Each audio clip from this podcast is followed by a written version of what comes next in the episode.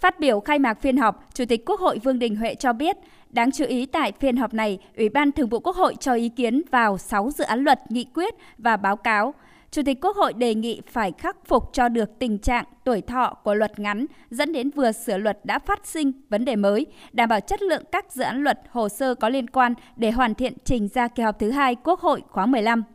với quyết định ban hành một số giải pháp về miễn giảm thuế nhằm hỗ trợ doanh nghiệp và người dân chịu tác động của đại dịch COVID-19, Chủ tịch Quốc hội nêu rõ, theo nghị quyết 30, những vấn đề liên quan đến dịch COVID-19 được Quốc hội quyết định trong khi Quốc hội chưa họp thì ủy quyền cho Thường vụ Quốc hội. Đây là vấn đề quan trọng, cấp bách nên được cho ý kiến tại phiên họp này.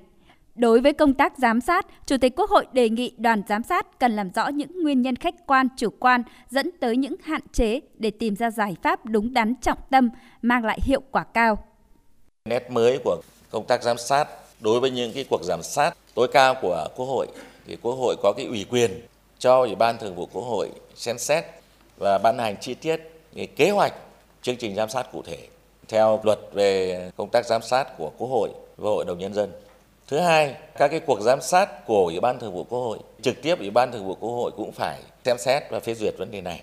Hôm nay là cho ý kiến để mà chúng ta xem xét và lần này sẽ thông qua để các đoàn là sớm triển khai chủ động cái kế hoạch giám sát từ nay cho đến 2022.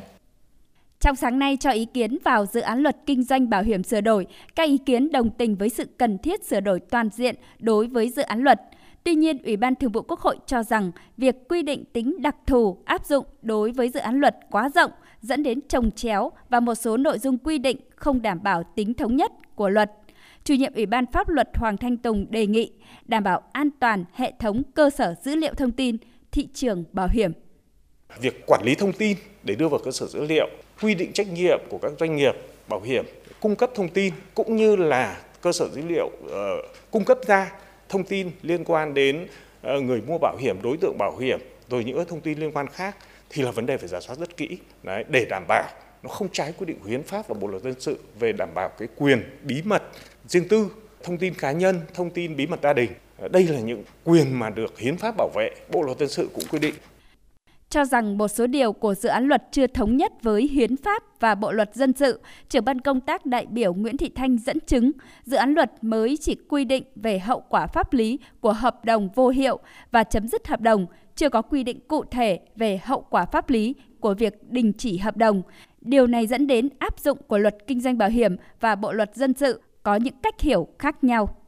Đối với quy định về hủy bỏ hợp đồng bảo hiểm được quy định tại điều 34 của luật kinh doanh bảo hiểm hiện hành thì chưa có sự thống nhất với quy định về hậu quả của việc hủy bỏ hợp đồng được quy định tại bộ luật dân sự. Hoặc là ví dụ như điều 30 của luật kinh doanh bảo hiểm là 3 năm kể từ khi phát sinh tranh chấp cũng đang có cái khác nhau với bộ luật dân sự về thời hiệu yêu cầu bồi thường thiệt hại là 3 năm cũng đề nghị công chí giả soát lại.